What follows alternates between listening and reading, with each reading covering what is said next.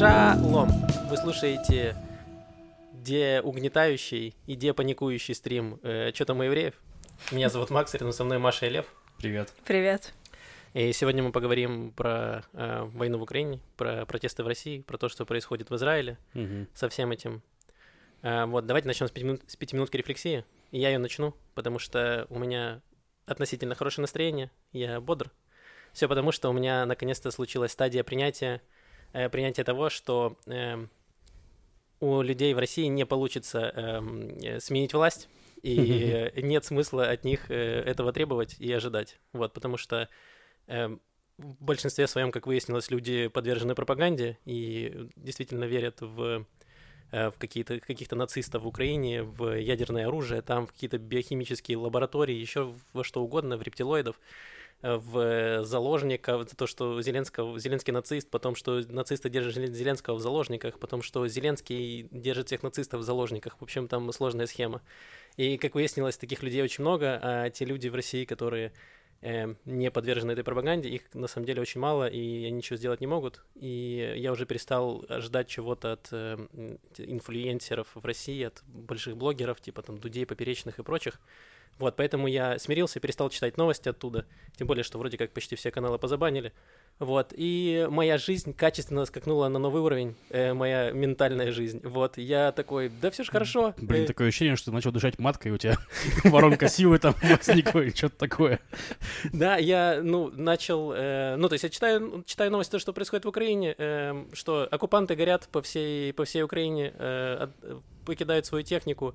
Украина уже получила трофейной техники больше, чем смогла э, сделать за 8 лет прошлые. Вот, все хорошо. Эм, несмотря там на все, все потуги, э, большинство городов в Украине э, нормально, нормально стоят, все, Мгм. все в порядке. Вот, э, так что я в, эм, тоже, у меня настроение гораздо лучше, чем было еще неделю назад.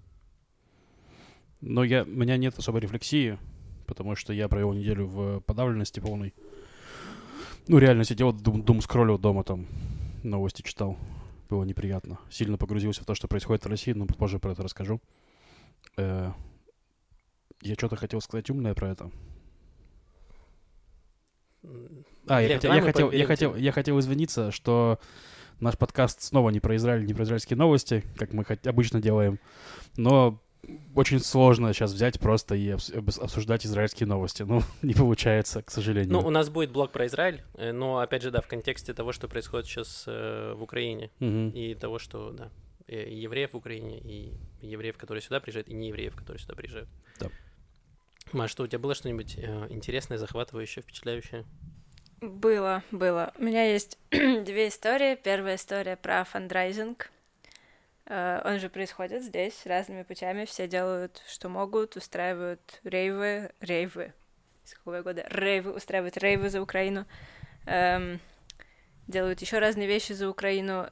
Наши подруги Полина и Лина сделали футболки. Они э, Они занимаются, они делают очень классную профессиональную одежду, модную и удобную для профессионалов, для поваров, для эм, медиков. И в этот раз они сделали футболки с надписью «Русский военный корабль, иди нахуй», и с переводом, и с флажком, и продавали их. И все деньги перенаправляли своим друзьям в Киеве, в Харькове, которые покупают медикаменты эм, и раздают их. И я хотела купить эту футболку, я спросила, сколько она стоит. Она стоила 330 шекелей, я подумала, ладно, у меня сейчас нет 330 шекелей, я уже помогла как-то по-другому, могу еще как-то по-другому. Э, И в пятницу я работала на фактуре, я работаю в секонд-хенде, и приходит Полина в какой-то момент, это пятничная смена, много людей, много всего, приходит Полина и обнимает меня молча, и дает мне что-то в руки, и уходит, какую-то вещь, одежду. И это абсолютно нормальная ситуация на фактуре, потому что постоянно приходят люди, тебе отдают какую-то одежду, ты им говоришь спасибо, они уходят, не все они тебя обнимают, э, но Полину обнять всегда очень приятно. Опять же, когда Полина приходит, молча обнимает меня, тоже, ну, ситуация нормальная. Я отложила куда-то в сторону эту вещь и развернула ее через час. И я смотрю, это футболка, та самая, на которой написано про русский военный корабль. Я думаю, ну классно, я как раз видела где-то в соцсетях, что они почти все продали. Думаю, наверное, это последняя. Ее принесли на фактуры, чтобы я ее продала. И я ее повесила на манекен, очень красиво. И буквально через полчаса уже ее захотела купить. Эм, девушка из Хайфы и я пишу Лине, чтобы уточнить, как, как лучше э, перевести деньги. И она говорит, ой, это же Лёва тебе в подарок купил футболку.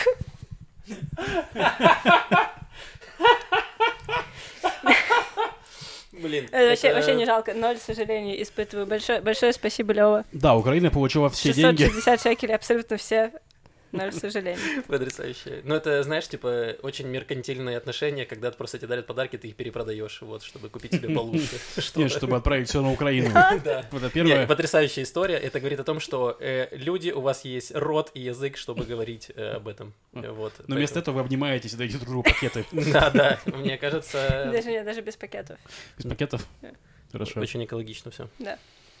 Это первая история. Это бодряющая история про Украину. Есть еще для русских, для русских история, потому что я вижу много... Менее ободряющая. Нет, довольно бодряющая, потому что я вижу много каких-то твитов, не твитов, э, ну что людям в России кажется, что все их ненавидят и будут теперь ненавидеть за рубежом, просто потому что они русские, вне зависимости от того, кого они поддерживают и не поддерживают. Это неправда. Вчера пришла девушка, и что-то у меня тоже купила, а потом говорит, слушай, израильтянка, говорит, на иврите, слушай, ты не могла бы мне написать на ботинках по-русски слово «панк»? И я говорю, ну, могла бы. И я сначала не поняла, почему такая странная просьба, потом оказалось, что она купила ботинки, которые ей расписывал, ну, ботинки уже расписанные русским словом панк и другими словами панк, и они у нее подстерлись, она пришла их обновить. И есть на фактуре такая услуга. Мы можем раскрасить ваши ботинки. Я написала ей панк по-русски, рассказала ей, э, привела на иврит «Мама, анархия, папа, стакан портвейна». Ей понравилось, она ушла. Никаких я вообще в целом не получала отрицательных комментариев. Мгм. Ничего такого. А еще неделю назад как-то пришла в магазин, что-то купила, и э, продавец услышал мой акцент славянский и сказал, как у тебя дела, у тебя все в порядке, все все хорошо, вот печенье, возьми печенье. Не спросил там, ты из Мгм. Украины, из России, просто дал печенье. Мгм. Да, это реально новости. хорошие новости. Ну, прошло только 11 дней, вот, так что... Тоже э, правда. Мы, ну, типа, это для нас, и она как будто вечность длится 11 дней, а на самом деле для всего остального мира это все еще 11 дней. Ну да. Вот, э, так что, мне кажется, пока далеко идущих выводов делать не будем. Вот, но я, э, да, из-за того, что я много сейчас читаю там украиноязычных э, э, новостей и слушаю там разные э, там подкасты и все остальное, сейчас очень важно поддерживать э, хорошее моральное состояние, то есть там люди, наоборот, максимально бодрятся. Вот, я прям впитал этот вайб бодрости и позитива, и поэтому я вот э, э, Лев с Машей такие э, достаточно похмурые, потому что они читают российские новости.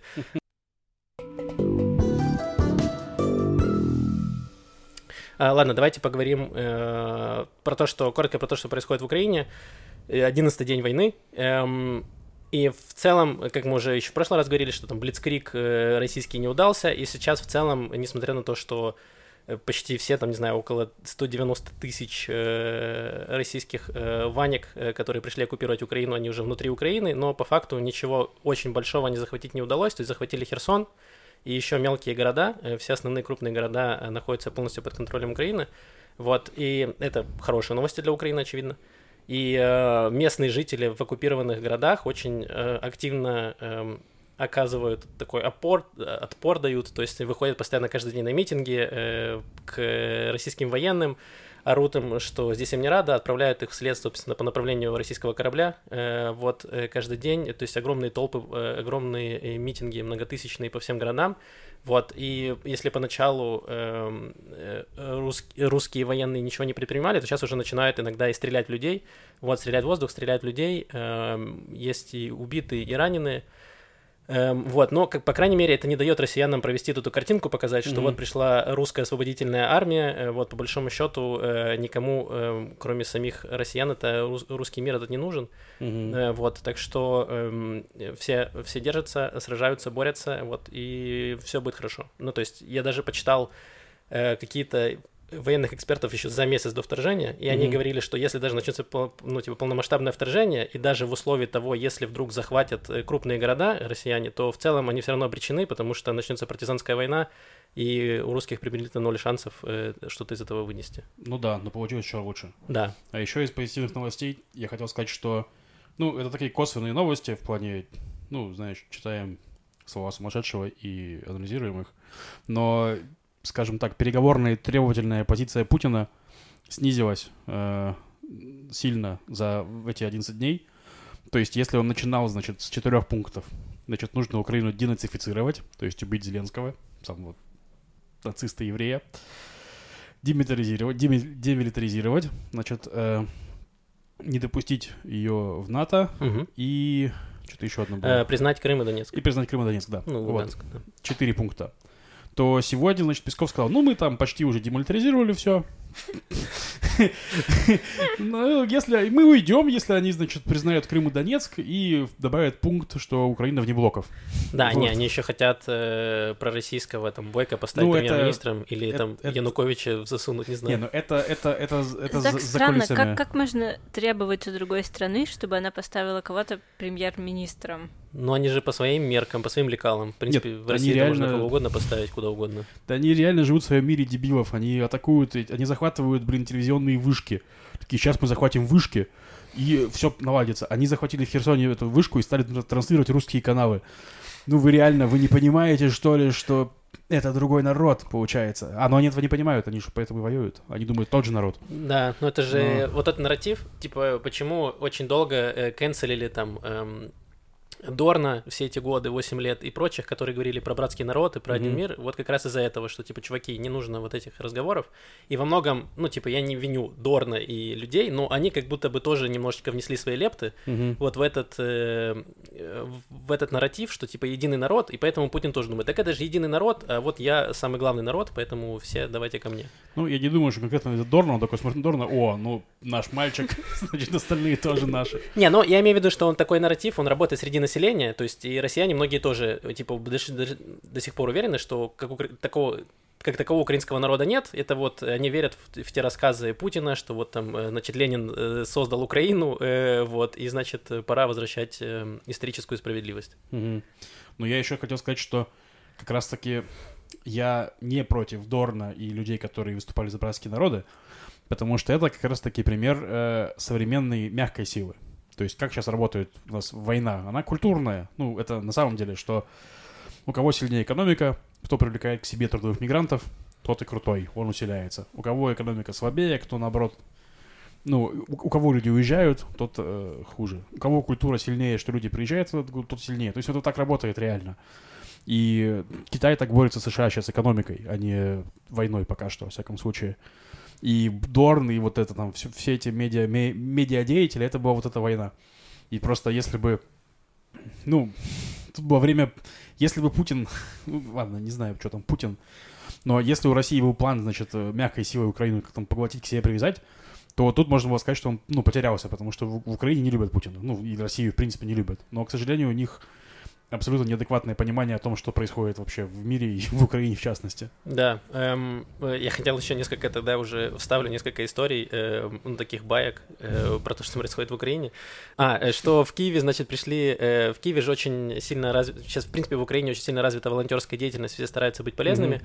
Есть территориально, есть, э, ну, типа, можно пойти в армию служить, но там сейчас перебор, то есть не берут. Эм, еще первая волна мобилизации даже не закончилась, потому что слишком много желающих. Есть территориальная оборона, э, там тоже слишком много желающих, и, типа, бесконечное количество волонтеров. Значит, пришли даже бездомные э, киевские и сказали, что мы будем тоже полезны, будем собирать бутылки э, для того, чтобы делать из них коктейли Молотова. Вот, и э, куча новостей же сейчас много в Украине ну, э, американских и международных журналистов, которые Мгм. пытаются всякие делать небольшие сюжеты про разных людей. Вот, и нашли, что э, там фэшн-дизайнеры э, в, в- Украине сейчас э, плетут, значит, эти маскировочные сетки и все такое. То есть там идет жесткая переделка всех, там, не знаю, производств на военные нужды. Вот какие-то прикольные истории. Еще и пару баек есть, что где-то бабка сбила дрон банкой с огурцами.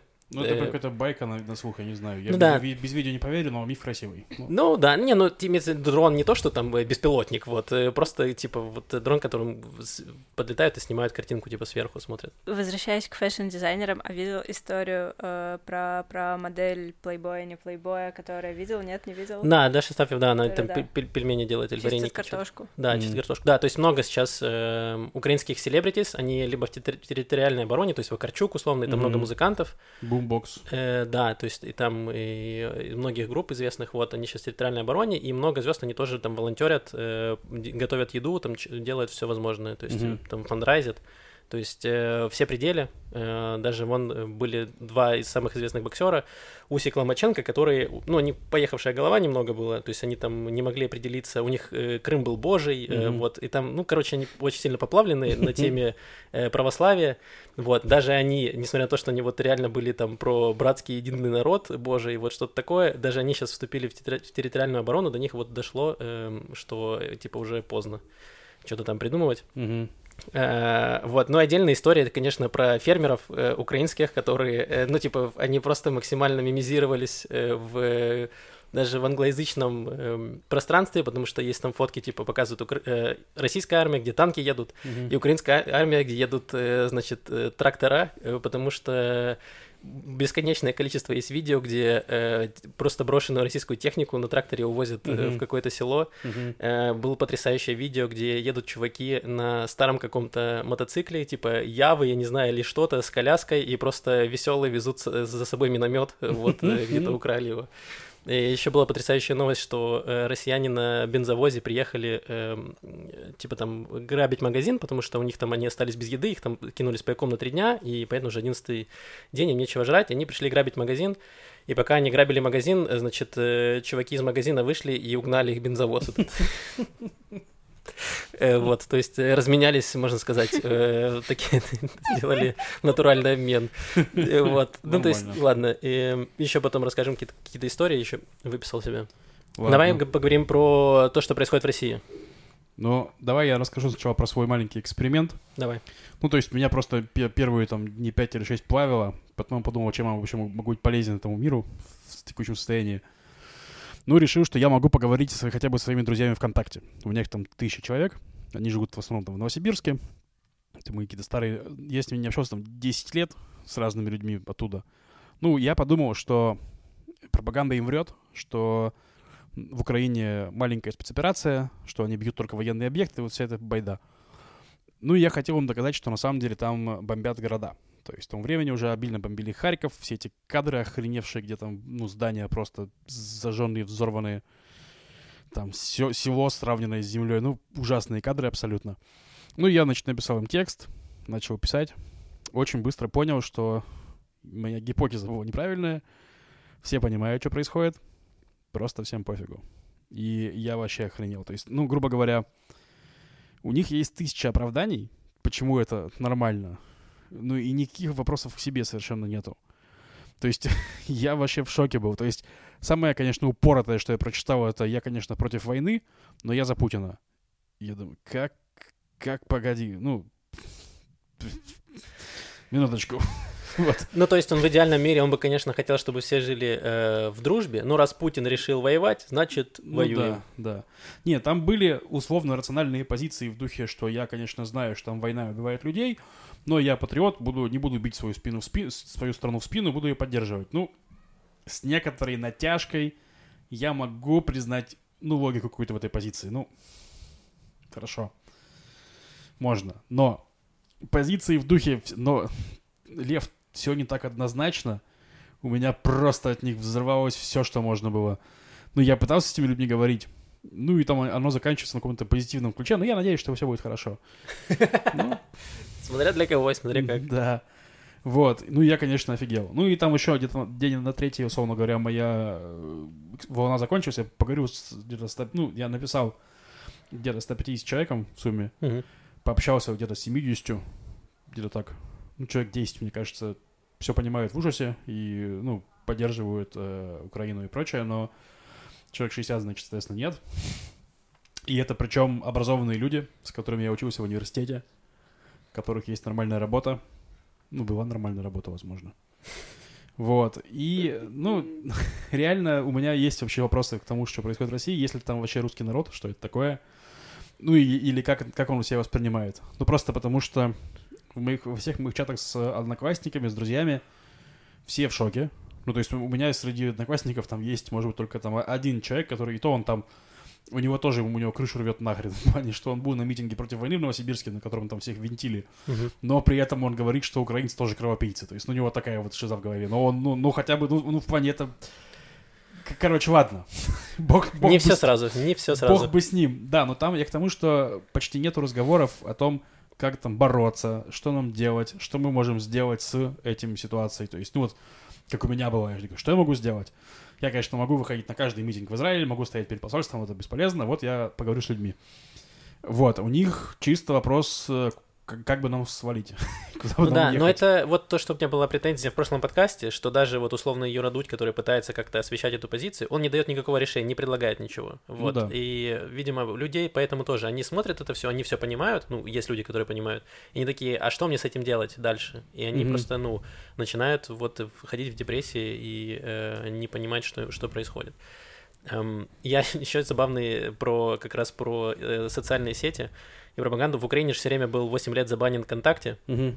А сейчас его разбанили, Мгм. чтобы как раз э, украинские диванные войска, э, значит, бомбардировали э, россиян, э, ну, типа, информацией, закидывали их там разными постами. Мгм. И еще были приколы, что, э, типа, просто чуваки заходили в какие-то там ноготочки, э, парикмахерские, что-то такое, типа, завязывали беседу в Инстаграме, типа, а можете меня, э, типа, подстричь? Э, Он спрашивает, как? И просто кидают фотку э, с оторванной головой, вот, или там э, про ноготочки с оторванными руками. Ну, короче, вот, вот так дон- доносят информацию, вот как-то раскидывали. И то же самое там было в ТикТоке, потому что ТикТок изначально был такой очень сильно пророссийский, Мгм. э, вот, и начали, собственно, бомбардировать, э, значит, кадрами с разрушенными домами, с убитыми людьми, вкидывать, и в итоге же ТикТок ушел, ну, типа, заблокировал для россиян выкладывание новых постов, но, кроме того, россияне перестали видеть э, посты, которые загружают вне России. То есть теперь по факту обрезали для Украины и для всего мира вот эти штуки, когда пытаются вкидывать россиянам какую-то альтернативную э, позицию. А, вот для этого было сделано. я зашла, я готовила сегодня урок русского языка, и я зашла на какой-то сайт с материалами, и я получила первым делом огромную плашку о том, что вот мы видим, что у вас русский интерфейс, поэтому вот вам информация происходит то-то, то-то, то-то, то-то, вот телефоны, позвоните, если ваши там сыновья э, пропали.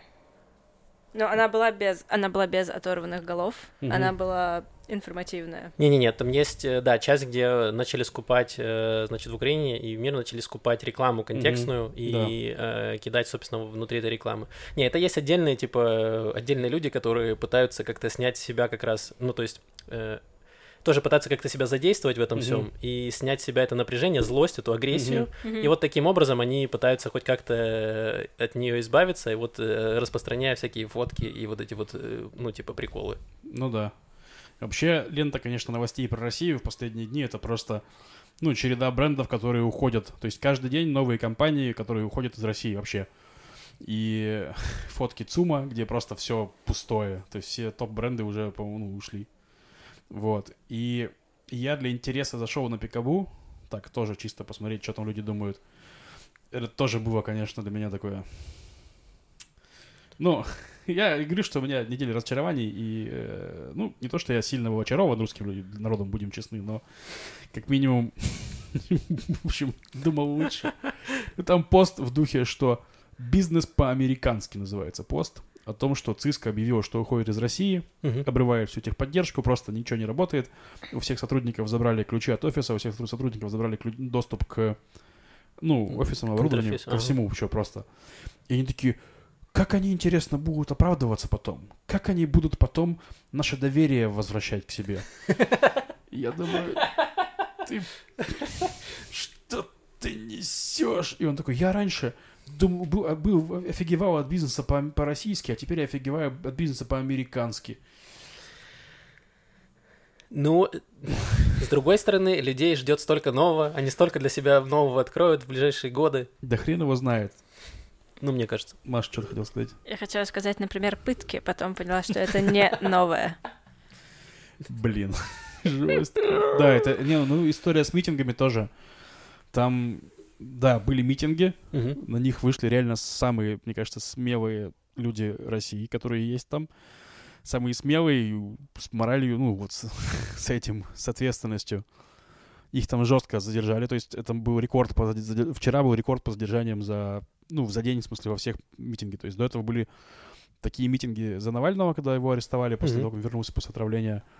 Ну и вот вчера было жестче в плане задержаний. И там есть видео совершенно, ну, аудио, точнее, совершенно отвратительное о том, как девушку, э, активистку пытают в УВД, УВД. в Москве. Да. Просто там чувак, там звуки ударов, и он такой, с нами Путин, мы тебя хочешь вообще убьем. Думаешь, ну вы в нацистской Германии. Ну, типа, такие И дела. она очень смелая, очень отважно Да, держится. да, она, она прям просто выдержала это все и как будто бы не, не сломалась. Просто выдержала, пошла, выложила это аудио в интернет. Ну, ничего не изменилось, конечно, но все, Но- еще Ну, смелая. кстати, кстати, э, аудио уже выложили Докса и феминистское антивоенное сопротивление. И вот ты как раз когда говорил, Макс, о том, что нет каких-то эм, каких-то лидеров, которые призвали бы к протесту, но есть очень много. Не знаю, я не знаю, можно ли это назвать низовыми инициативами, но они Мгм. как будто бы возникают горизонтально. Да нет, там Возможно, осталось это много... единственный просто способ э, как-то организовывать сопротивление Ну да. в такой ситуации. Нет, там остались смелые люди, точно. И, ну да, они там борются. Очень смелые люди. Очень смелые люди. Вот. Ну, реально мало. И просто, ну, на эти митинги, как бы они бы сработали, если бы вышло там 300 тысяч человек, 400 тысяч человек хотя бы. То есть, ну, что-нибудь такое, мне кажется. Вышло меньше 50 по всей стране, я думаю, гораздо меньше. То есть, были массовые митинги, когда Навальный вызывал еще давно. То есть, там были прям реально огромные митинги. Но потом начали сильно бить, потом уж- ужестили законы, люди медленно уезжали, и вот никого не осталось, как будто бы, и все. Ну, Вот. да. Такая, короче, грусть, печаль. Ну да, единственное, что я, типа, мало читал новостей, единственное, что я вот э, угорал с некоторых новостей, типа, видео, как люди дрались за, э, э, за предметы в Икее, которая закрывалась, там прям видео. О, это был отдельный просто удар по моей, ну, стабильности. Национальной идентичности, которая оставалась. Да у меня ее нет почти, мне только стыд остался, и все. Нет, я реально для себя понял, что мне остался стыд и понимание, что, ну, я буду всю жизнь следить за политикой места, где я живу, Ну, понятно. и максимально рассказывать об этом другим людям, потому что это то, чего мы не делали в России, и реально, и мы как будто бы отдали на откуп другим людям всю эту политику, и вот к чему это привело. Ну- и я, я уехал, но меня все еще так гнетет. Ну вот мне кажется, что э, вот как раз может поправить, что в России был какой-то такой эм, социальный, не знаю, как назвать, э, договор, что типа Контракт, вот ты можешь делать э, какой-то бизнес, чем-то заниматься, но в Не обмен, высовывайся. да, в обмен ты должен полностью типа не интересоваться, не вылазить в политику. Если ты влазишь, то ты сидишь в тюрьме, вот, а так можешь вот там чутка пошиться, а тут люди сами будут решать за тебя, что делать. И вот к чему это все привело. Да, это был социальный контракт, как будто бы Да. такой негласный, заключенный Путиным с обществом, что у вас будет расти благосостояние, а вы не, не лезьте в политику. Он действовал до 2011 года примерно, когда Путин вернулся в 2012 году. И после 2012 года контракт изменился, а вы будете, вы не лезете в политику, и вы, не- вы не беднеете. А если вы лезете, то вас будут бить. вот примерно такой стал контракт. вот. И да, А сейчас вы беднеете и все равно не лезете в политику. и все равно вас еще и бьют всех. Общем, ну там такое, да. Блин, И сегодня последнее, еще самое грустное Давай. расскажу. Нет, мы еще потом еще опустимся в, в- в низы грустности. Ну, извините, друзья, это самый грустный блок, наверное. Без шуток максимальный подкаст. Но у меня вообще, я что-то, у меня мало юмора э, в последние дни.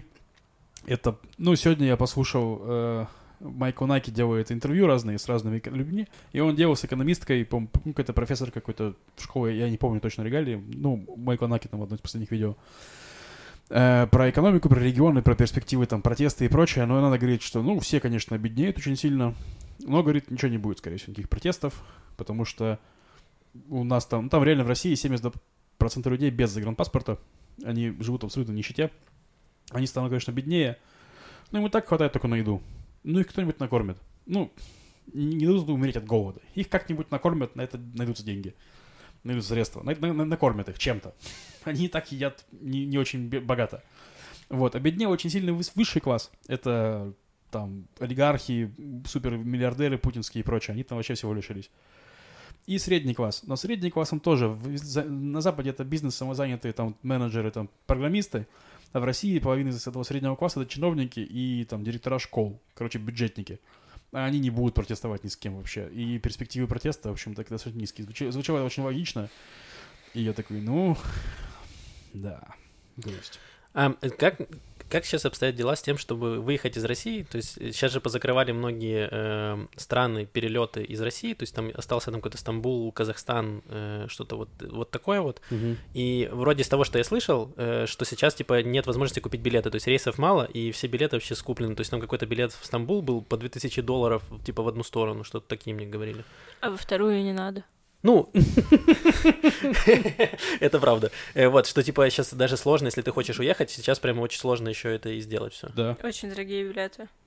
В Грузию билет стоит э, 1000 долларов, а стоил 100. И Грузия заяв- заявила, что к ним влетело 25 тысяч человек за, за весну, за эту. Ну, Или с начала года там что-то такое. В Армению еще очень много, в Азербайджан. Ну, на самом деле, все, все свалят за Кавказ. И я реально вспоминаю стих Лермонтова от 1841 года. «Прощай, немытая Россия, страна рабов, страна господ, две мундиры голубые, и ты им преданный народ. Быть может, за стеной Кавказа я скроюсь от твоих пашей, от их всевидящего глаза, от их всеслышащих ушей». Думаю, 1841 год, блин, все знал чертяка. вообще. Вот. Эм, ладно, еще короткий, э, короткий кек, чтобы немножко подправить это все. А, то есть мы не будем рассказывать про нацизм в России, да? Ты думал, это мы достигли дна сейчас? давай достигнем дна, а потом ты хорошо, расскажешь давай, кек. Хорошо. А, я не знал просто, Если, что... если не забудешь его за это время. Я уже просто перестал следить, что происходит в России. Я такой, а, там еще есть дно. Я думал, мы уже на дне, а там еще есть куда-то. Ну давай, погру... Ну, там- все на дно, поехали. Все на дно это то, что это Россия, в России эти войска, когда вторгались, у них были разные какие-то литеры э, на, на технике. И одна из них была латинская Z. И это теперь в России как символ сплочения народа выглядит абсолютно как свастика. Люди Это как- такой дичайший абсурд. Да. Это не только похоже на свастику, это же похоже еще на символику СС. СС Да. это буквально вот как, как переверни эту букву Z, добавь еще одну. Да, Да. там были, я видел э, в Википедии, там были какие-то подразделения, у которых была чисто буква Z, только Да, да, да, посередине. Да, да. Но это не Z, это, это руна скандинавская, но ну, да, оно выглядит так же. Абсолютно. И люди, которые там, да, вперед Россия, у них у всех это Z. И ты думаешь, ну елки Они её наклеивают себе на машины, ее печатают в каких-то местах. Я видела фотографию цветочного магазина, где вот стоят эти такие шеренги просто цветочных букетов на изготовку перед 8 марта, и они все с этой литерой Z. Такой красивый уже напечатанный. Да, да. Букеты дичь. Там по школам спускают, что давайте все на аватарке сделаем все Z и прочее. И самое дно, вот с которого мы начнем подниматься. Просто дно под- дна. Дно дна, с которого мы начнем подниматься, я надеюсь, в этом подкасте, извините, друзья, это то, что они, э, короче, администрация вывела детей э, онкологического хосписа, то есть место, куда детей привели умирать от рака, вывела их на улицу и построила в форме буквы «З» и сфотала. И я просто блин, белом ужасе. Блин, это отряд путинских шахидов, э, типа- типа смертники. Разведчики в Рват, или в Райтон. Я не знаю, кто это, но серьезно, это что вообще такое? Вообще, это сама концепция построения фигур, я подумала сейчас, построение фигур из людей, она же очень нацистская. Да, там это, это все максимально нацистское. Нет, просто давай, да. фу наци. Все это, вот вся история Z и вся история не- с символикой. Просто. Невозможно даже никак шутить про... А, а есть э, знак из пальцев, который можно из пальцев сложить Да. этот знак, то есть... Да, да, да. И невозможно даже пошутить про, ну, про то, что они зигуют, про то, что они кидают диги, потому что, чтобы была шутка, должно быть какое-то пространство между двумя вещами, чтобы ты как бы в этой своей шутке перепрыгивал с одного на другое. А тут нет пространства, просто...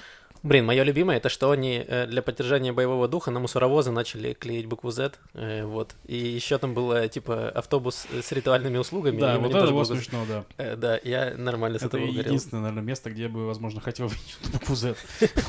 Что я думаю? Ну, ну да. Блин, так они эти русские украли даже у у Украины даже Z, потому что это была предвыборная кампания Зеленского, Z.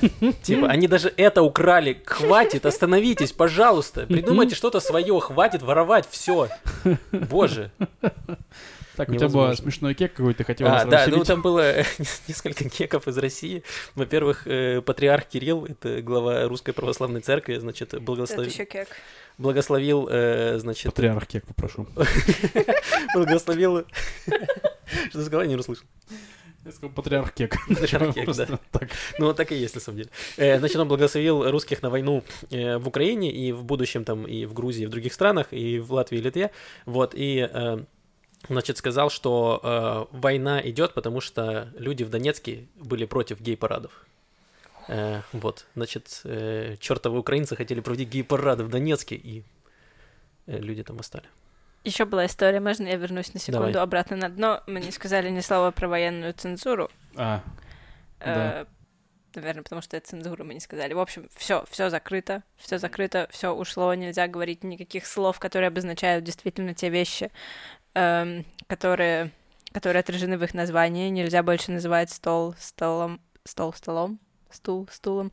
И э, ты говорил про патриарха Кирилла, была история дикая э, о том, что священника, который читал проповедь, Иерея, который читал проповедь в прощенное воскресенье, и во время проповеди перед десятью прихожанами высказался, ну, высказал свою позицию, сказал, что война — это убийство, что происходит убийство, происходит геноцид. Я, я не уверена, что там было слово геноцид. мгм. Он высказал антивоенную позицию, и э, теперь вот он по этой статье, там начинается разбирательство. да. Священник. Э, На проповеди в прощенное воскресенье. Да, потрясающе. Эм, Ну да, ну и последнее, хотел закончить этот блок про Россию. Э, Последняя СМИ, которая была закрыта в России, ну, нет, не последняя, на самом деле, это Медиазона. Крутое СМИ, его сделал Петр Верзилов и группа Пусирает. Пусирает, да, которая реально стала одним из самых нормальных СМИ в России, просто очень профессиональная, реально занималась все, ну, они тоже лет 8 или 9, не Мгм. помню, или меньше, 7, что-то такое. Они занимались, в общем, этим, э, онлайн, онлайнами судов. Ну, это была самая релевантная для России история. Онлайн, кого судят, где, за что, там, какие там кеки мгм. и прочее. Вот. Ну и вот они сейчас тоже, понятно, э, обзи- обзирали войну на Украине, в Украине, и, ну, делали это, очевидно, объективно, проверяя данные, не постя туда, допустим, какие-то чересчур патри- патриотичные новости, которые в украинских СМИ расходятся, там, что 5000 человек сдалось, это не подтвердили, ну, я рассказывал в прошлый раз нигде, но нева- неважно.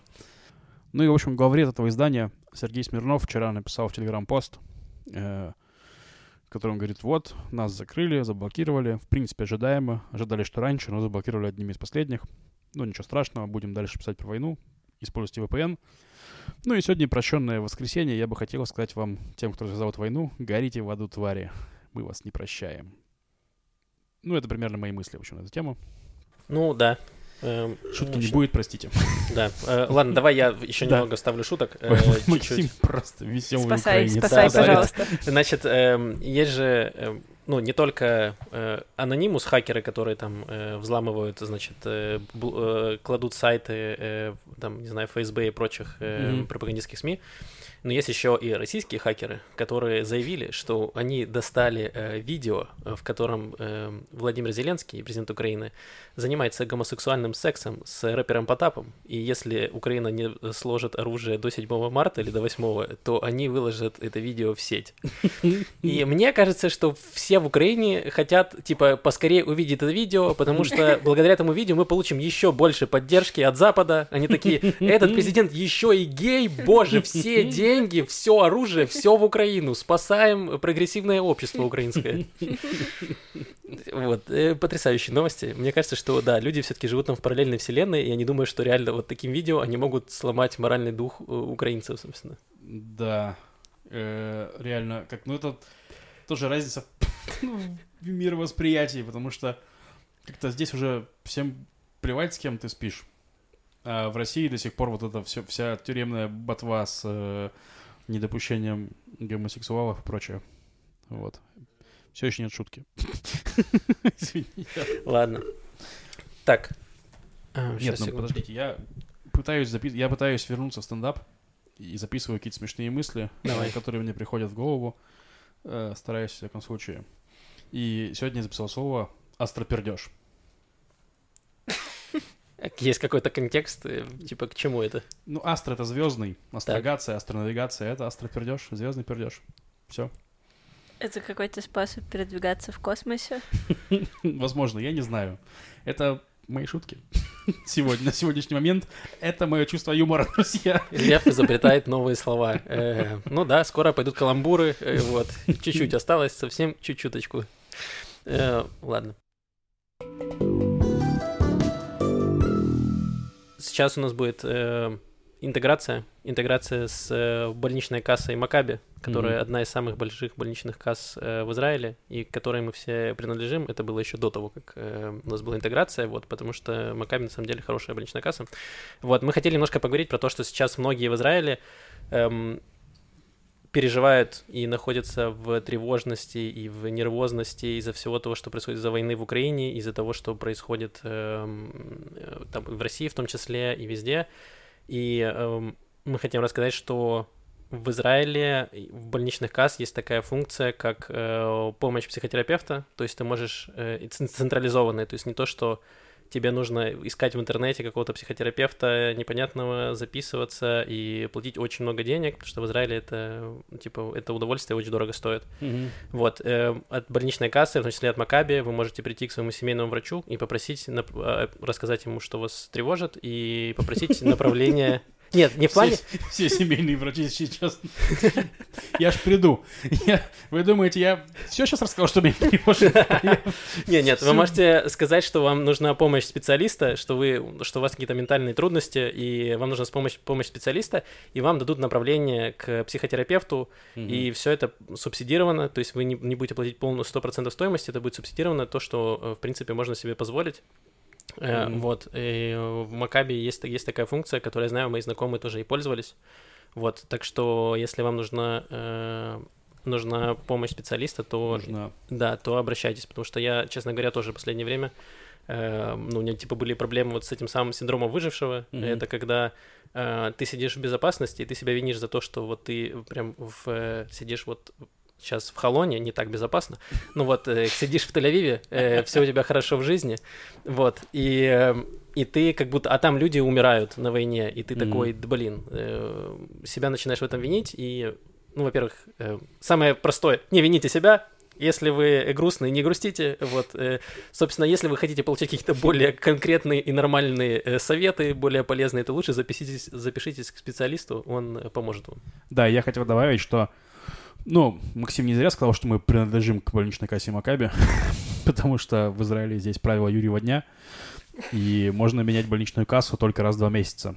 И в прошлый раз можно было 15 января, ну, до 15 января можно было податься и перемес- пере- переехать. А следующая, получается, 15 марта. Так что у вас осталась неделька, если вы в другой больничной кассе какой-нибудь там, то вот у вас будет неделька, и в описании ролика будет э, ссылка, можно за- Да, очень, да, это очень просто сделать, но есть на русском языке, вы просто записываетесь, и вам перезвонят, и объяснят все, все преимущества Макаби, какие у них опции, там очень Мгм. много разных бонусов, есть разные страховки, например, самая лучшая э. Макаби Шели, да, там включено очень много разных э, штук, как там групповой фитнес, там со скидками, э, с, э, субсидированные услуги у стоматолога и, и многое другое, то есть лучше вот типа запишитесь, и вам все объяснят, и, возможно, для вас это будет э, более удобно.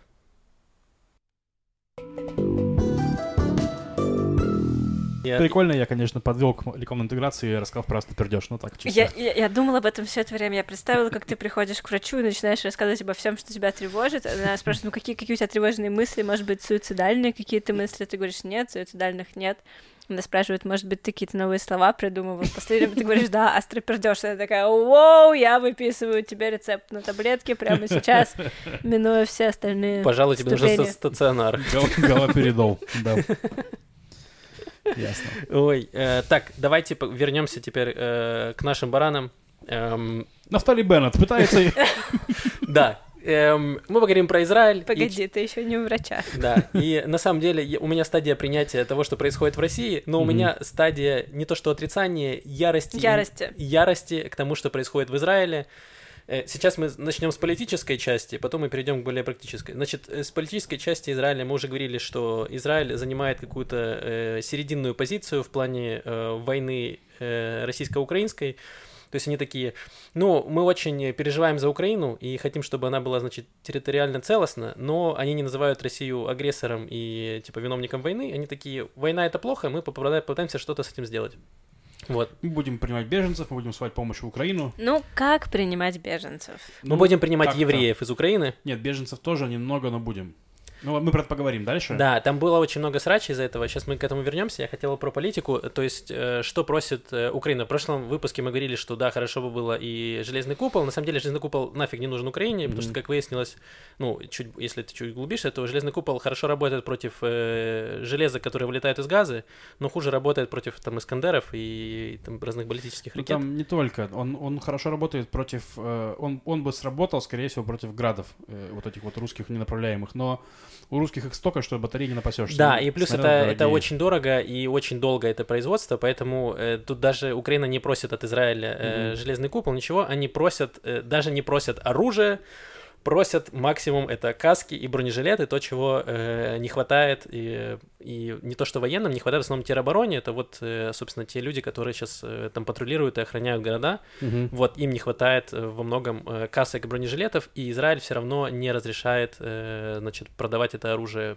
Мгм. не оружие, эту амуницию э, Украине. Якобы из-за того, что Израилю очень важно соблюдать нейтралитет, потому что Израиль до сих пор очень боится злого Путина, и что значит Путин начнет войну, э, откроет сирийский фронт и, значит, нападет на Израиль со стороны э, голландских высот, что для меня звучит как полный идиотизм, но э, вот такая вот повестка среди в, в израильском СМИ гуляет. Э, Я так скажу. Я бу- буду здесь адвокатом Израиля. Израиль э, видит в том, что происходит в Украине, свою судьбу. То есть, что это такое? На нас нападает, допустим, Путин из Сирии или Иран из Сирии, а Запад хлопает нас по плечу и шлет нам э, ракеты. Ну, или, или шлет нам боеприпасы, но не помогает... И высказывает озабоченность. Ну да. Нет, ну Запад очень сильно помогает Украине. Я уверен, что Израиль он тоже... Озабоченностями тоже. Партии, партии э, словесной поддержки и озабоченности поступает регулярно от всех. Хорошо. Ну, приятно знать, что... Нет, Не к тому, что Израиль видит то, что происходит в плане, и видит, что ему за него никто не будет воевать, грубо говоря. Как за Украину не воюют, так и за Израиль не будут. И поэтому он пытается не испортить отношения просто с тем, кто реально может, ну, просто условно, даже если Путин не нападет из России, из Сирии, то Иран может напасть из Сирии, а Путин может ему помочь или не мешать. Ну, то есть там реально много вариантов, как Путин может это все подиспортить. И ну, грубо говоря, моральный, мо- моральная сторона здесь такая, что все израильтяне за Украину почти. То есть там был опрос, по-моему, на Кане. 74 на процент. Да, 74, да, точно прям совсем. Еще сколько, сколько там, там под 80, на самом деле, тех, кто прям за, и вот 20 тех, кто там, ну, пофигу, там нет. Ну, то есть э, подавляющее большинство. Почти все партии готовы были бы, очень хотели бы попи- попиариться, ну, на, на это, это очень хайповая тема, все максимально хотят, все высказываются, высказываются за Украину. Но тем, кто принимает реальные решения, им нужно вот эти рассматривать э, опции также, безопасности чисто. Все. Плюс э, есть э, в- сейчас фронт с Ираном, потому что США, ну, как- сейчас очень парадоксальная ситуация, потому что США забанила Путину все, кроме нефти. Ну, Тут- сейчас они хотят, кроме газа и нефти, но сейчас они пытаются нефть там тоже, Да, с нефтью проблемы в Пытаются. России. Подождите, пытаются. они перекрывают ее поступление из недр земли? нет, Продажу. Нет, в смысле Россия продает нефть на А, Запад. никто не будет ее покупать. Ну, пока покупают. Я поняла. Ну, точнее, у них есть проблемы, но пока покуп- более-менее Ну, покупают. газ покупают точно, а вот с нефтью там есть э, аспекты разные. Да. Они, они сейчас думают, как бы нам полностью еще эмбарго нефтяное наложить на Россию. Ну, как сам, потому что Путин не останавливается, не, не- не- не пытается. Вот. э, И тут бы хорошо бы заключить сделку с Ираном, чтобы нефть Ирана вышла на рынок, и тогда цена понизится. И у Ирана есть- еще и газ есть. То есть. Да. И в таком случае а Израилю очень не нравится сделка с Ираном, потому что Иран будет ну, готовить дальше свои ракеты и прочее, прочее, прочее. У него еще будет денег дофига на это дело. То есть, ну, понятно. Вот. И тут они тоже пытаются с этим проти- противодействовать. То есть у Израиля реально есть, реально есть консерны своей безопасности. И я понимаю, что моральный долг э, израильтян и Израиля помогать Украине, они пытаются это делать, но нельзя делать, не- нельзя помогать в ущерб себе. Ну, все-таки. Короче, Ну, вот. смотри, я вот типа, пару э, э, моих, значит, контраргументов. Давай. Значит, э, ты сказал, да, что Израиль пытается договориться с Путиным, но мы все мы понимаем, что Путин сумасшедший человек и э, по факту террорист, и Россия сейчас по факту страна-террорист. Эм, и нет возможности договориться с террористами. И Израиль это уже доказано, ну, типа, это уже доказано. Эм, н- типа, ты можешь сейчас договориться, но это не значит о том, что Путин через неделю передумает и не начнет херячить ракетами по голландским высотам, условно. Ну, то есть, все, все должны это понимать. То есть, Украина тоже очень долго договаривалась с Путиным. И Мгм. все это из 2014 года, и все были договоренности, и все это. Как это остановило его? Никак. Эм, то есть, это абсолютно бесполезная, бесполезная вещь. И вторая э, сторона насчет, э, насчет Ирана. Насколько мы помним, еще когда было, эм, было ядерное соглашение, ядерная сделка с Ираном mm-hmm. и странами э, и НАТО, эм, то Израиль очень э, ярко бегал по всем странам, по всем заседаниям и кричал, что вот э, Иран, значит, э, делает ядерную бомбу, и вот это, это нам угроза, и весь мир почему-то должен был прислушиваться к проблемам Ирана, но вот когда проблемы у, значит, у Украины, то Израиль такой, ой, ну у нас, знаете, наши личные интересы. Я представляю, как бы, ну как здесь в Израиле высказывались, когда были личные интересы, не знаю, у Франции, которые покупали нефть э, э, иранскую, у которых были бизнес-интересы. То есть для Европы Иран очень выгоден, потому что Иран не угрожает Европе, Иран mm-hmm ну, там, он угрожает США, ну, так. Э, Европе он вообще никак не угрожает. И для них, конечно, очень выгодно, чтобы с Ирана сняли санкции, чтобы покупать у них дешевый газ и нефть, и немножко сделать диверсификацию э, энергоносителей от России, потому что Россия гораздо более э, опасная э, угроза для Европы, чем Иран. Вот, и поэтому здесь не нужно, ну, типа, короче, я призываю к тому, чтобы не быть лицемерами и действовать как-то последовательно. И последний, последний, последний аргумент. Эм, есть пример Турции, которая вообще в целом таких в неплохих отношениях находится с Россией, несмотря на сбитые самолеты и все остальное. Uh-huh. И Турция продает оружие Украине. Они продают э, беспилотники, байрактары, которые очень успешно уничтожают uh-huh. технику российскую. И они до сих пор продают. Есть сейчас новые приехало, новое вооружение. И это не мешает э, Турции вести переговоры э, с Россией. Вот. Потому что Путин ничего кроме силы, к сожалению, не понимает. Да, но на Турции нету экзистенциального риска с, с военной стороны. Это первое. Второе про лицемерие. Ну, страна не может, страна не может быть лицемером, не лицемером. Это часть, это человеческое качество. Вот. То, что ты говоришь, что как только у Израиля были проблемы, он бегал по, всей, по всему миру, рассказывал про... Э, ну, Биби бегал, не Нетаньягу, по всем конгрессам рассказывал, что сделка плохая, так это его работа. Ну, то есть, реально это его работа. Ну, а у, смотри, у Зеленского сейчас работа требовать закрыть небо над, над Украиной при том, что это не очень, ну, не, не самое реализуемое. Ну, то есть, по сути, когда вы слышите про закрытое небо, это призыв, э, давайте НАТО, НАТО будет сбивать российские самолеты. Вот что это значит. Не просто... Самолеты, ракеты, да. Ну да. Это как бы, вот, ну, такой призыв. Воюйте за меня, он говорит за него, значит, не воюют, но чтобы, ну, а, так как весь мир за Зеленского, все люди за Зеленского, они очень эмоционально требуют, что закройте же небо, то они усиливают всю остальную помощь. То есть они там все, все шлют, что можно, там самолеты, там ракеты, боеприпасы. Не, самолеты, вот проблема ну, с самолетами. Пытаются. Ну, Польша там упирается, но неважно. Но они пытаются, потому что вид, видно же это движение в плане, что нет такого, что ты говоришь озабоченность, но кроме озабоченности они отправили дофига оружия уже туда. И оно уже, причем, судя по всему, уже сбивает там, как раз самолеты, стингеры все. То есть так это работает, и у Нетаньягу была такая работа бегать по всему миру, доказывать, что Иран уроды. У Зеленского сейчас, ну, ему не нужно доказывать ничего, но он пытается работать на завышенных требованиях таких, типа, стреляйте в них, они такие, ну, вот тебе пушка, стреляй сам. Да, поэтому, собственно, от Израиля просят принять тоже какое-то действие, даже если Беннет до сих пор не может, э, типа, сказать, что Россия агрессор и начала войну, э, окей, хотя бы дайте амуницию, которая реально э, спасет жизни, вот, Израиль не ломается, и максимум, что не делает, это отправляет гуманитарку, вот, в целом, и все. В общем, я могу сказать, что я понимаю позицию Израиля. Ну, эмоционально я считаю, что, конечно, да, нужно больше, но рационально понимаю. Ну, вот. Маш, поддержи кого-нибудь. Дарьева.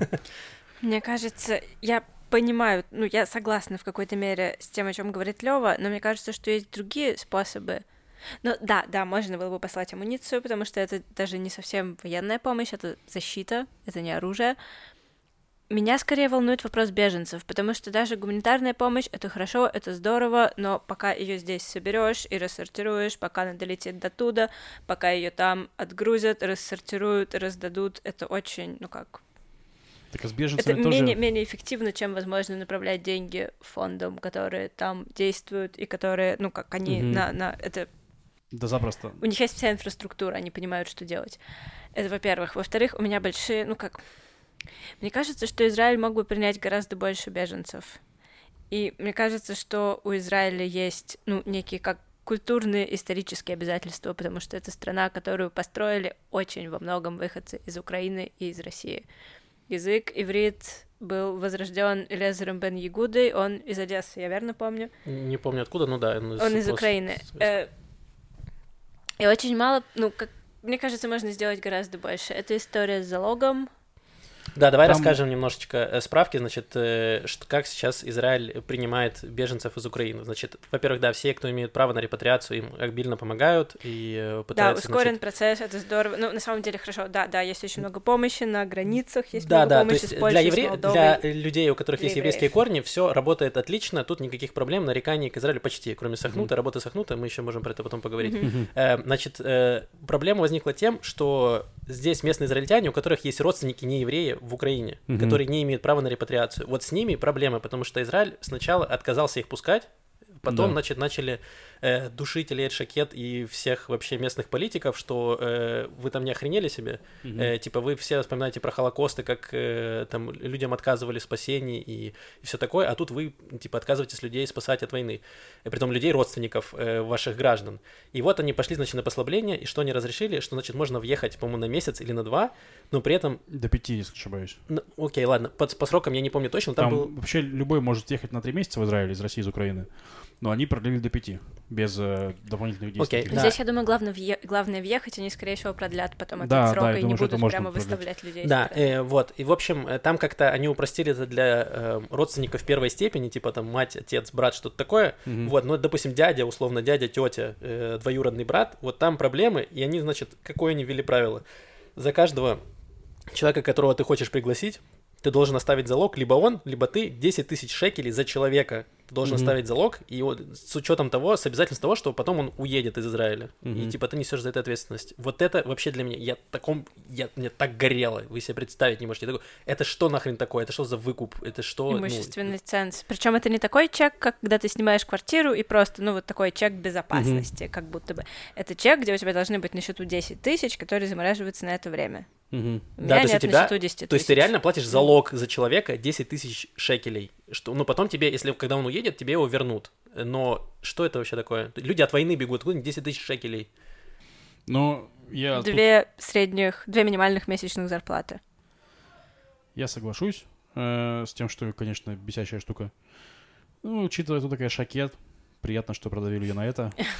Не, ну в плане шакет это наша ультраправая любимая шакедочка, которая брызгается духами фашизм. И все такое говорит, что они красиво пахнут, вкусно пахнут. Или нацизм там было. какой-то. Не-не, там был э, фашизм. Фашизм, фашизм. Фашизм, фашизм был. Есть ну, да. духи фашизм. Да нет, Это не была прикол. предвыборная, да, это было типа э, ирония, но, э, но это было Там еще давно. что-то тут сказал, что пахнет фашизмом, она такая, она сняла как будто бы ролик духов фашизм и говорит, ну, нормально пахнет. А потом, потом подарила такую туалетную воду Путину на 23 февраля. Да, и он такой, в натуре, я же фашист. Ладно. В общем, неважно про шакет. Ну, про- прогнули и привозят хотя бы. Это уже приятно. Ну, в плане... Да, но как приводят? Опять же, Юрина история, как он сначала собирал все эти документы, и потом выяснилось, что не нужно было собирать Да, документы. давайте расскажем про да. Юру Муравьева, сооснователя Яла Балагана. Эм, расскажи, у него мама в э, Днепропетровске, в Днепре была? Мама Да. жила в Дне- Днепропетровске. Да, еще не- Днепре, простите, да, в Днепре. Не сразу хотела э, уезжать, э, потом согласилась. Ну и в итоге он поехал за ней в Польшу, потому что в Украину особо не это. э, Ну, самолеты не летают в Украину. Ну да, и он ее ждал там, соответственно, около Львова, ну, на, на границе Польши около Львова. Она с какими-то приключениями доехала, там поезда останавливались не там. Ну, понятно, это вообще достаточно такой...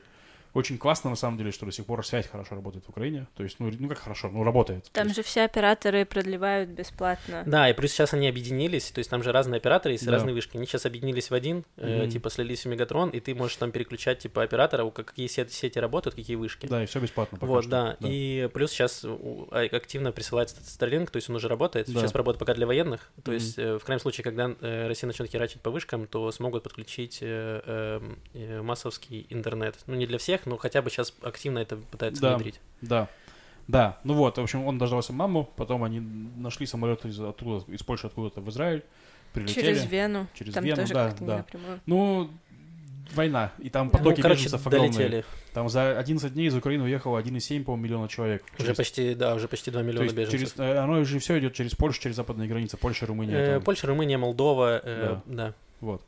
Ну вот, то есть не, уди- не удивительно, что там везде пробки куча людей, но, кстати, по-моему, Юра говорил, что там хорошо организовано все на месте, вот на этом там, где Ну, сейчас уже по факту убрали границу с Польшей, то есть Да. там просто э, пропускной пункт, чтобы э, там мужчин, мужчин нельзя выехать до 60 лет, которые, ну, типа, подлежат под мобилизацию, то есть Да. они обязаны оставаться, если у них Ну, ты можешь выехать только если у тебя есть трое и больше детей. Мгм. Вот, а так, да, ты остаешься, вот они проверяют, там был случай, когда пытались в багажнике провести э, мужика, вот, э, мужик переоделся в женщину, тоже пытался уехать.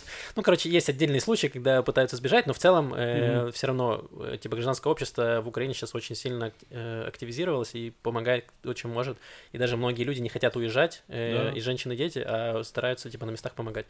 Вот, так и Юра привез маму в Израиль, что было Ну, дальше? Потом они приехали в Бен-Гурион, и вот там, вот, там было все не, организовано, как обычно. Никто ничего не понимает, их там водили из кабинета в кабинет, то есть им называли фамилию, говорит, Муравьев. Он там идет в кабинет с мамой, там ничего не происходит, их ни- никто ничего не спрашивает, тут в следующий, Муравьев, и он идет обратно. И он сказал, что они в итоге сделали полный круг, то есть они по итогу четырех часов оказались в том же... В том Месте, же откуда начали? в том же месте, куда начали, в итоге их спросили, это твоя мать? Он такой, да. И все, и не, не проверили никаких документов, просто пустили в Израиль. Вот. И- Это типа израильское такое, давайте сделаем, как у нас есть процедура. Потом Да. они такие, через 8 часов они понимают, что это не работает, такие, да насрать. Ну, но- нормальный же пацан, нормально, Да. ну И поехали. там с этими 10 тысячами шекелей тоже вроде как не очень-то все это работает, в плане, что люди успевают прилететь, а вот всю эту процедуру не наладили, поэтому пока вроде ничего откуда, ниоткуда не берут. Надеюсь, что они в итоге поймут, что такие, ну ладно, не работает не работает, пускай разберемся с этим. Вот. Просто, ну, конечно, шок-контент, но э, поскольку мы в Израиле уже достаточно давно, э, то у меня уже не удивляет это, ну, типа, я не удивляюсь тому, как это все работает в плане бюрократии и все вот эти штуки. Ну да. Я тут- думаю, наоборот, поэтому Лёва так удивила, как быстро опустили витрины ЦУМа, типа, ого, вау, можно за один день все Э, сделать, все убрать, Да. бывает так быстро. Да. Ну, в России там еще вы, вынесли, вынесли все, всю одежду и все это, поэтому там было проще закрывать, мне кажется. Да, и хотел сказать еще про, да, то, что плохо работает, про Сахнут. Ну, то есть сейчас все хотят репатрироваться, понятно, из России, из Украины, отовсюду, ну, потому что нужен второй паспорт как минимум, начнем с этого. А уж дальше там желание жить в Израиле, возможно, тоже есть. Вот, и, грубо говоря, сегодня было совещание в кабинете министров по алие репатриации, и там Беннет ра- разносил, значит, сахнутовцев, что у вас телефоны, вы телефоны не берете. Они такие, да нет, мы берем, у вас все вранье. И Беннет попросил Зеева Элькина, это министр чего, не помню, министр чего-то, в кабинете, в кабинете Беннета, э, такой зубр э, израильской политики. Короче, он позвонил Сахнут, и там не взяли трубку. И Беннет такой, чё псы? Чё с Да, и псы?» при том, что русскоязычные, украиноязычные звонки берут чуваки англоязычные, франкоязычные, в, Да. э, ну, из Сахнута. То есть, э, короче, как обычно, ничего не настроено, они не Да. были к этому готовы, хотя как будто их предупреждали за месяц, что будет война, а это значит, что будут, э, типа, волна иммиграции, в том числе не только из Украины, но и из России, потому что в России сейчас тоже не сахар жизнь, мягко, прямо скажем. Вот, и при этом они за месяц были готовы, они разрабатывали план эвакуации евреев, значит, самолетами из Украины, но при этом они никак не подготовили бюрократическую часть, они не наняли людей, которые будут принимать звонки, не наняли людей, которые будут помогать людям оформлять все эти документы, и никак не наладили пропускную способность э, мигрантов и беженцев. Это просто шок. Ну, для чего эти люди там работают и получают за это деньги? Непонятно. И мало того, есть Амута, э, НКО, э, израильские друзья Украины, так называется, по-моему. Ну и они реально много чего делают. Они организовали митинг огромный, на котором мы были все. Да, я знаю вот э, Аню Жарову, которая одна Да, из... э, они очень давно, еще с 2014 года, э, очень много помогают и как раз э, поддерживают здесь людей, которые э, репатриировали из Украины. То есть каждый, там, не знаю, День независимости Украины, есть какие-то там праздники, что-то такое. Они постоянно пытаются организовывать, делать различные проекты, гуманитарные в том числе. Они активно сотрудничали все эти годы с Украиной, там делали обмен опытом, привозили айтишников туда-сюда, Мгм. медиков, то есть э, пытались как-то все это Да, дело большие помогать. молодцы. Ну и к тому, что они развернули большую сеть сбора гуманитарки, там у них везде координаторы в каждом городе Израиля, там все очень-очень нормально организовано. Ну, что бы их не, не позвать? Ну, в смысле, сохнуты, чтобы они помогли там как-то. Ну, то есть, это странно все. Ну, это классика, что вот я здесь главный, и я решаю, как это будет. Ну да, просто в Европе они реально за очень быстро организовали все вот на этой границе, так что он там работает, а там гораздо сложнее организовать. Там реально люди прут, они там все Там- офигевшие, у них там, Там миллионы людей, да. там миллионы людей, там медпомощь, там все, все, все, все, все. Здесь колл-центр. Как сделать колл-центр? Э. Да. Да, э, но нужно вообще отдать должное э, людям в Израиле, эм, которые помогают, просто невероятное число Мгм. людей и самооргани... То есть есть вот такие, как... э, израильские друзья Украины, ф- огромный, фонд, э, который помогает НКО. И есть еще просто люди на местах, просто самоорганизовываются, собирают гуманитарку, отправляют ее, э, отправляют в Украину, занимаются фандрайзингом. Есть целая группа людей, в том числе Маша Малах, которые делают перевозки. То есть у Маши род- э, родители э, живут в Харькове, Мгм. в данный момент жили. И она пыталась организовать им эвакуацию на Западную Украину. И она сама все сделала через соцсети, она нашла, нашла водителя, нашла транспорт, организовала, довезла, нашла жилье им во Львове. Мгм. То есть все это сделала, и все это удаленно, то есть не обязательно быть Мгм. э, в Украине, чтобы все это сделать. И вот она еще группа людей, они этим занимаются. То есть через соцсети они помогают реально людей эвакуировать, находят э, лекарства, еду, все что угодно. И э, люди в Израиле, конечно, просто мое почтение, все супер активны и стараются помогать, делать все от них возможное. Э, Просто реально потрясающе, Мгм. как все это работает. Да. И последнее, что хотел сказать еще про, про Беннета, это то, что они занимаются сейчас с Иером Бабидом, нашим главой МИДа, этой самой челночной дипломатией. Ну, то есть у нас, во-первых, была шок-новость, что Беннет... Ну, то есть вышла новость, что Беннет встретится с Путиным в Кремле. А с Путиным никто не, не встречается, там же Путин в бункере, там сидит, нахрен, черт его знает где, за длинным столом, там, за семью экранами и прочим, там, у него И, э, смерть яйце, там, на, лицо в и на зеленке заснимает обращение. Да, да, да, да. Вот. И тут новость, что Беннет встретится, а потом новость, что нет, Беннет уже встречается. То есть он в том времени уже был три часа в Москве, три часа слушал лекции Путина по истории, видимо. вот. И, ну, из, из интересного, что эта встреча была в шаббат. То есть туда поехал Беннет, Беннет, который соблюдает шаббат, ну, как минимум говорит про это.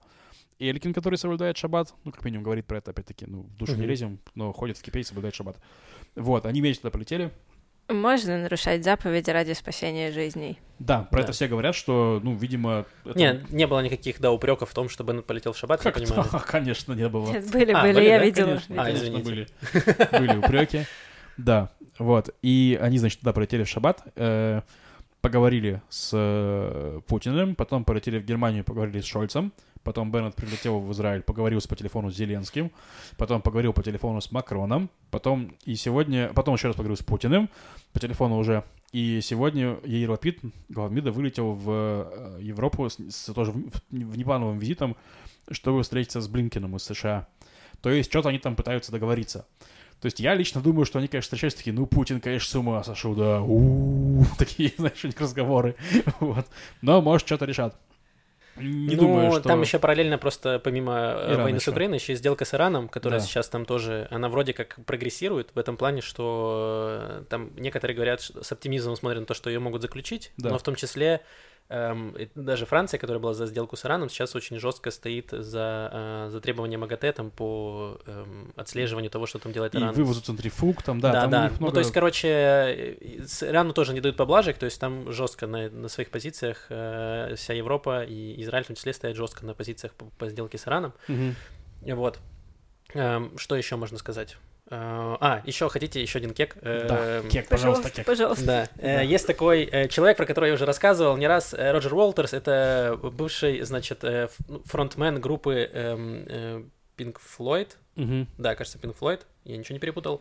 Значит, это активный чувак, который хейтит Израиль всем своим сердцем, всей душой. Он за бойкот Израиля, он называет Израиль там э, фашистами, нацистами, все вот эти слова, которые говорит Путин.